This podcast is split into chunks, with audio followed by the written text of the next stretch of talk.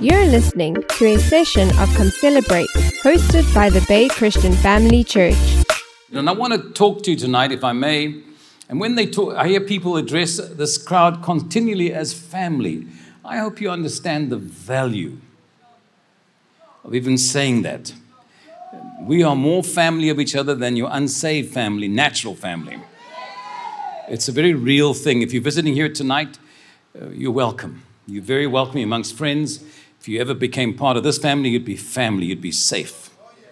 We're a family, we take it very seriously. And I want to share with the family about the Holy Spirit tonight. From a, I'm from a Jewish family, and so I've only in the last 10 years realized that Jews look at things very differently because we grow up with a whole different culture and, uh, and approach to the Word of God. And I want to tell you about the Holy Spirit. For the Jews, when Jesus came, he was already revolutionary, completely different. He was so revolutionary with his gospel and the good news that John the Baptist, who had spent his entire life and every ounce of his strength preparing the way for Jesus, which means to get the Jews ready to be accountable and sensitive enough to God to get a chance to recognize the Savior. And after all that, after working that hard, prophesying, proclaiming, recognizing, giving up some of his own disciples to Jesus. At the end of his life, he's in prison and sends word with one of his own disciples to Jesus to ask him, Are you the one, or should we expect somebody else? He began to wonder because the message of Christ, the good news, was so revolutionary. Then Jesus came and introduced another revolutionary input and change to the world. And he said, I will not leave you alone. He said, I will send you the Holy Spirit. Now, my question is, but the Holy Spirit's been here. all these prophets, they would function in the Holy Spirit. Elisha even sent for a minstrel so that the Spirit of God would come upon him. Jesus himself had the Holy Spirit inside of him. John the Baptist received the Spirit inside his mother's womb. And so, so many people, we can see the evidence. So, what are you talking about, Jesus? What do you mean, I will send you the Holy Spirit? And as I've gotten older and more insightful with this word, I realize celebrate, clap our hands for the wind that blows. We can't see the wind, but we see what it does we see what the Holy Spirit does amongst us, and we celebrate that. But there's oh so much more to the Holy Spirit than that. From what I understand, He's more than just that, He's the actual person. If He said, I won't leave you alone, I'm going to send you the Holy Spirit, and He is going to lead you into all truth. He will not speak on his own. He's somebody, something that'll speak to you. And so he tells his disciples when he's leaving, go and wait in Jerusalem until the Holy Spirit has come. He didn't tell them how to recognize that because they're familiar with what the, when the wind blows, the effect of the wind. So they had some familiarity with the Holy Spirit, but they were not prepared for what was about to happen. And so, my question is He said, I will not leave you alone. But he left after 40 days and nights of being on earth, having been resurrected. He spent 40 days and nights on the earth before he left. And then it was only 10 days later that we had the record of the manifestation of the Holy Spirit. So, what happened in 10 days? How come you said you wouldn't leave them alone, but there was 10 days that they were? There was no Holy Ghost, there was no Jesus. What was that about? And it seems to me that the Holy Ghost came the moment Jesus went up and went to the heavenlies, he sent the Holy Spirit and he was sent to the church. And so he went to Jerusalem as Jesus instructed him, and he looked for the church, but there was this Christian there, and that Christian there, and that Christian there. And so they weren't gathering until the feast of Pentecost. Then they came together not for the Holy Ghost, they came together for the feast. So I'm wondering had they come together every day, that he may have come sooner. It's almost like when Shavuot Pentecost came and they began to pray and celebrate God on this feast, the Holy Ghost, oh, here they are, 100 found the church, and then he came and breathed like a wind onto them. And little tongues of fire began to appear. A most phenomenal occurrence. For those who've not been to Israel, this upper room that they used for Last Supper and other events was also the room that the church gathered in. The group used this room frequently, and it's literally right next door to the tomb of King David. And so when a festival would come, people would go, they do as they do today. It's almost like a synagogue. They go and pray and they they give homage or whatever you want to call it. They honor King David. He's such a phenomenal key in the history of the nation. And so that's right there to where they would hear these people speaking in tongues. And so that's why they said, Are these not Galileans speaking our language. You could tell a Galilean, they had an accent. People have accents. People can hear in Cape Town when you're from the Cape or when you're from some other part in Africa, they can hear where you different accents and they heard a, even Jesus spoke with an accent. He had different words he used. He was influenced by that, that dialect up there of a Syrian language, which he used the word Abba, Father, because Abba means, and it says in your brackets in your Bible, Father, because it's not a Hebrew word, it's an Assyrian word, as was the word when he said that it's harder for a rich man to go to heaven than through a camel through the eye of a needle. The word camel in Aramaic is actually rope. The same word, the same spelling, it's the rope to the ivory. It makes much more sense than a camel. But that's just cultural. They understood each other very well. They didn't need to explain it, they understood those cultural things. So now, on the day of Pentecost, they, they hear these guys speaking, these Galileans speaking our language, because they came from all over the world, the Jews with different businesses in Greece and Thessalonica. They came to celebrate and they would hear their language. It was absolutely an amazing outpouring, supernatural. 3,000 people got saved in one day. Even Jesus didn't have that result. 3,000 people, one day. They were converted, changed instantly. How did you find 3,000 people? There was the city of Jerusalem is very small, narrow streets. Where, do they, where were they? Where, how, there's no space big enough to house 3,000 people there. So, where in the world did you find 3,000 unless it was in the temple itself up there on the platform? It's very strange to imagine something like that. But the Holy Ghost was moving. And every day, it was so profoundly super natural. Now, I want you to understand, and if I read from the book of Acts, chapter 2, if you'll read with me 2 in verse 42,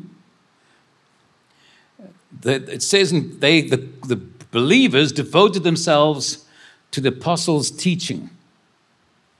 Jesus did more teaching than anything else, Jesus himself. More than miracles, more than anything else. He taught, taught, taught, taught, didn't stop teaching and to fellowship, to the breaking of bread, and to prayer. Prayer. William Branham prophesied in 1950 that there'd be a revival of worship in the latter part of the last century. And we really had a breakthrough with Hillsong and different people writing songs all over the world. A lot of worship music. But William Branham said that they would praise a God they didn't pray to. It always disturbed me that we have a great difficulty praying. And Jesus was asked by his disciples, Teach us not how to pray, but to pray. Teach us to pray. So he gave them a small formula and he told them different principles of persistence and expectancy. If you knock, it shall be opened, ask, it shall receive. And then he ends his teaching by saying these words Which of you, ungodly parents give your children a snake when he asks for bread. Recognize that scripture? How much more your Father in heaven will give you the Holy Spirit. And that's all to do with the teaching of prayer, because we need the Holy Ghost to pray. because he will empower us to pray. That's what John the Baptist and Jesus did differently with their prayer. They prayed with the power of the Holy Spirit. The Holy Spirit seemed to nestle in with the life of the disciples. For example, you'll find in Acts chapter 10, you'll find Peter on the roof praying. And he has a sheet like object come down when he is just so hungry, and they're preparing the meal downstairs in Joppa on this roof. And this sheet like object, the voice speaks to him, and he says, No, Lord, three times. Then, when this goes away, now we have a whole different mode of communication. Then the Spirit spoke to him. And it seemed like they were very familiar with the interaction of the person of the Holy Spirit. Even in Acts 20, Paul says, I'm compelled by the Holy Spirit. Okay, I can relate to the evidence of that sense, and you know it's the Holy Ghost. But then he says, In every city, the Holy Spirit warns me. So it seems like there's a recognition of the working and the manifest and the talking of the Holy Spirit. Looking to the church history in the last 2,000 years, what we call revival, awakening, renewal, all have two things in common. The one is sacrificial prayer, which means prayer that costs you something. Costs you getting up early in the morning, costs you going to pray before you work, costs you having to go to the building. You know, there's a cost involved, and you may say, Well, I watch church online and I get so much so easily fed like that. That may be true, but there's no cost of getting in your car, getting dressed, coming to church, and that's very appealing to the Lord. And the same with prayer, that when we start sacrificing and making a real effort to pray, God is moved by the sacrifice and the earnestness of prayer that's the one thing I found common in every movement of God. And the other thing is the attitude towards the Holy Spirit. It seems like they would welcome him as a person and give him time to talk. We in our churches, and I've been guilty of it myself many times, is when we get up behind the pulpit, we run a program. We have worship, we have offering, we have time schedule. It's laid out clearly for us how things are going to flow. And we don't always give time or space for the Holy Ghost to do whatever He chooses. In fact, if there's quiet, when I had a church and I pastored, if there was a quiet spot, I thought I had to run up and get behind the pulpit as quick as I can and keep the program going. And of course, uh, I was in Hatfield for years with Pastor Ed, and he had that habit of just waiting. It just to make me crazy until I saw the Holy Ghost move. Then I realized he's onto something. We had a ministry microphone in our church up in Pretoria. And we, you know, when you have 7,000 seats and you fill the church up three times, you have to have a little order. And so we had a pastor on duty, with 28 pastors, and if you had a psalm or a scripture or a prophecy, you came and you spoke to the pastor while the worship was on, and they would pick you and let you sit in that row. And you would see during the worship that row would fill up. And then when the worship was done, the ministry microphone would be opened up, and the pastor that's there on duty would pick two or three people and send them up. And one person came one time, and he told Pastor Ed Roebert, he said, uh, I feel I'm supposed to blow in the microphone. I went, oh no. Don't do it, Pastor. Don't do it. Don't do it. Crazy person, crazy person in the house. And I don't, I never could understand Pastor Ed's ways, but he said, okay. what? What? And he let him blow in the microphone. I almost died a thousand. My wife was with me. We're sitting in the back of the church, and I almost died a thousand deaths. And it was this eerie quiet. And he didn't bother Pastor Ed. His arms are folded, looking up to the heavens, and just waited. And I, okay, okay, can we go to the next thing? Hello, this is embarrassing. And five minutes, maybe seven, eight minutes, and someone at the back let out such a scream. And then it all broke loose. There was no preaching that night. I mean to tell you, the Holy Ghost moved. And I learned that you've got to give a little space and take a little chance sometimes for the Holy Spirit. And I'll tell you why I'm telling you all this. The Lord spoke to me not long ago and told me there's a awakening coming in His church. and the church will grow and become very visible, but only half the church would be the real thing. That the other half will deny the power. So I said, Oh, yeah, they won't welcome the Holy Ghost. He said, No, they'll have all the manifestations, because that's not the real power, but the devil can counterfeit, counterfeit it all. So I was bewildered. I asked, what, what, what is the real power? I must be losing. This is recently, this, this last past year. So he said to me, The real power of the Holy Ghost is in the transformation of lives. You could have knocked me over with a feather. I was like, What? And he explained to me that when the Holy Ghost gets a hold of a person that's truly, truly born again experience, you are so transformed. No one has to counsel, deliver you instantly you are changed. And I've seen it happen. You've seen it happen. You've seen how people have been turned completely around. It was the power of the Holy Ghost. And we need a little more of the Holy Ghost. We do. The supernatural, where the supernatural manifests, there's no stars. Now you feel my power. Now you don't. Blow and then half the people fall. None of that is life changing. I thank God for the awakening that came or the wave that went through the church in the 90s and people laughing on the floor. Thank God for that. But in my observation, the people that laughed and acted crazy on the floor got up and were the same people they were when they went down. I saw no changes myself. But then I've seen people get saved or touched by the Holy Ghost, being years in church, and suddenly the Holy Ghost gets a hold of them and they change completely. And my soul longs for the Holy Ghost to take over the church. And I'm not bringing this because I've got nothing else to preach. I have so many teachings that they fight to get in. But this has been burning in my heart for this church because this church has got everything else. Everything. You cannot complain there's not a full diet in this house. But God wants to unleash the supernatural. And I mean unleash it. I want to carry on reading that one portion that's very moving to me, the church. And I said, Lord, we could use a little like that in the church. I'll start again with verse 42. They devoted themselves.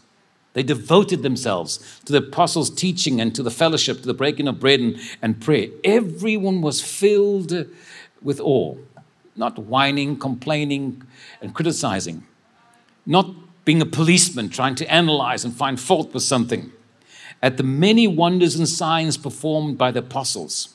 All the believers were together. All the believers were together and had everything in common. We didn't have to teach an offering. An offering is really, thank God for that. And I really want to ask you, as my own, as if you my own children, I want you to leave this building tonight and start expecting money to come in. If you think that your salary is your income, you'll never give God the chance to bless you. He has sources and resources that you cannot dream of. I'm a living testimony of that God can supply and bless and do extraordinary things. And my heart yearns, craves like a father for his children that every one in this room prospers, that every one of you experience, educated, uneducated, struggling, seen such calamities, see the blessing of God that'll overtake you. Make rich and add no sorrow because God can.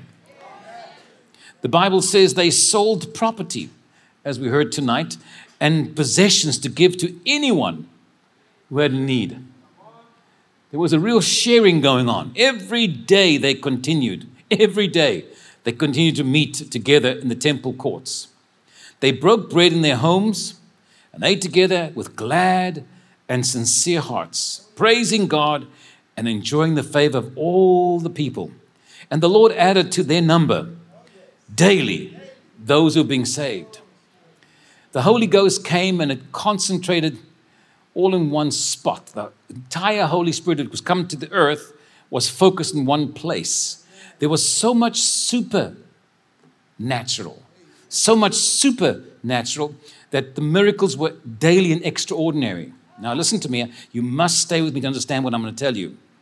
And because it was so deeply concentrated and it was taking the town, the city by storm, there was a couple that saw their friends sell everything, all their businesses, and was so absolutely taken in with this new sect, this Nazarene sect, this new fad. and they were meeting every day in church, and they were so they could tell they were so happy, and, and there was joy, and they were bubbling, and they wanted this too, but they hadn't gotten saved. So they sold their stuff, and they thought this is what I must do, and they kept half their money, and they pretended that they were Christians to get part of that club. And the anointing killed them.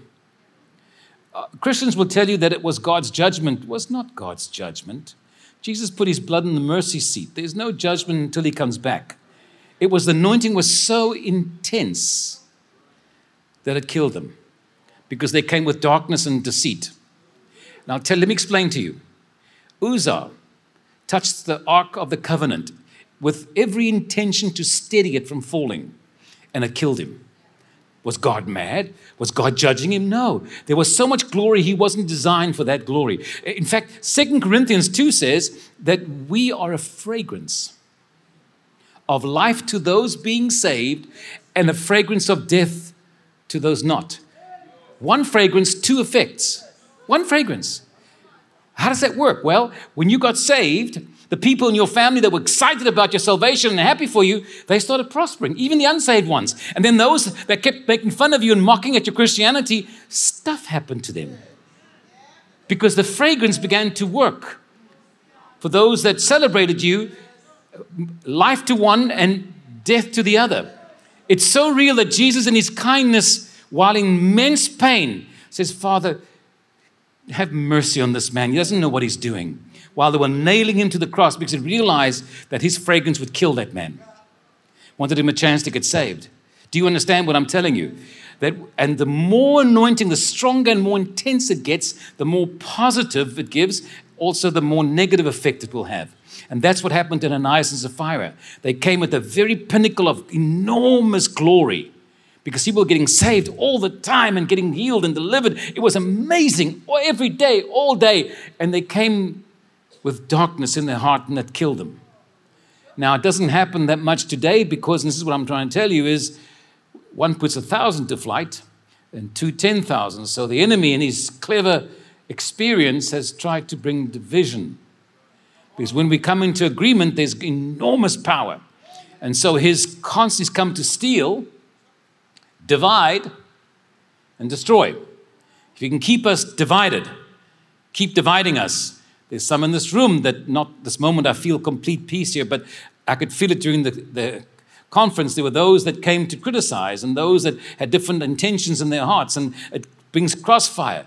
And that's how the enemy plants a seed. If I can just sow a seed of something inside of you to bring division. Jesus prayed five times, five times in John 17, the same prayer Father, make them one as we are one. Because there's real power in unity. If two or three will agree, two or three, just two or three will agree as touching anything. I haven't seen that work too often. It means we have a difficulty in real agreement. If you watch anyone, even a married couple, argue, listen to how they argue. It's not about what they want to achieve, they just want to prove that they're right. And the Spirit of Christ is, doesn't matter who's right. What matters is who reconciled and we're united. Let me be wrong. I'll be wrong for the sake of reconciliation. Do you understand what I'm telling you? And so, what I'm telling you is, family of God, you've been fed so well fed, but I want to introduce you to another concept of allowing the Holy Spirit person to become more frequent here, to become more allowable to do what he wants to do, and an expectancy for that. I want to invite you to pursue the Holy Spirit as a person and the supernatural. If you don't speak in tongues, it's not because you don't have faith, it's not because you don't, you're not righteous enough or you're not a good enough person. None of that is applicable. The only thing stopping you speaking in tongues is your intellect.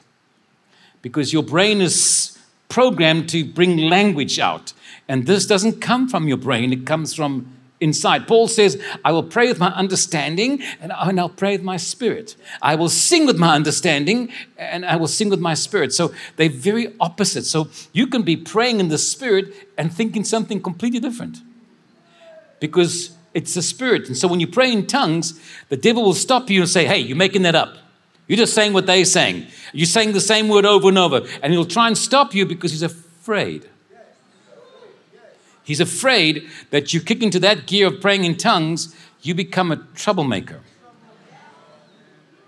So if you don't speak in tongues, please don't sit there long after this time and not get someone to help pray you through to get, or if you get in that car of yours and you've prayed one word, just one word, then you keep saying that word and you keep making that devil mad until it flows like a river.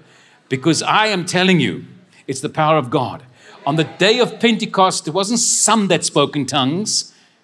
All of them, every one of them spoke in tongues. It's not hard. It's a free gift to anyone because we need that power. And when you don't know how to pray, the Spirit will pray through you. It's the most wonderful thing, most comforting, most helpful to switch into tongues. And it just helps in every situation you can imagine. It is what God gave you. He never told the disciples to take notes when He was teaching, He told them to wait in Jerusalem until the Holy Spirit had come. And this church has the top, top notch teachers of the world here, right here. You have integrous leadership. One thing we need now to take it to that supernatural level. Let's welcome the Holy Ghost as a person in this house, every service we have. Let's invite him and give him a chance to flow. And if some crazy things happen, you know, Jesus said, Do not throw out the baby with the bathwater. Jesus said those, not those words. What he said was, Strain out the gnats and don't swallow the camel. That's the actual words of Jesus, which mean don't throw out the baby with the bathwater. Strain out the gnats, don't swallow the camel. So when someone acts crazy, let's not stumble over that. Let's just say, bless you, brother or sister, and carry on. Let the Holy Ghost come. Can you say amen to that? Thank you for listening to this session of Come Celebrate. We hope you enjoyed.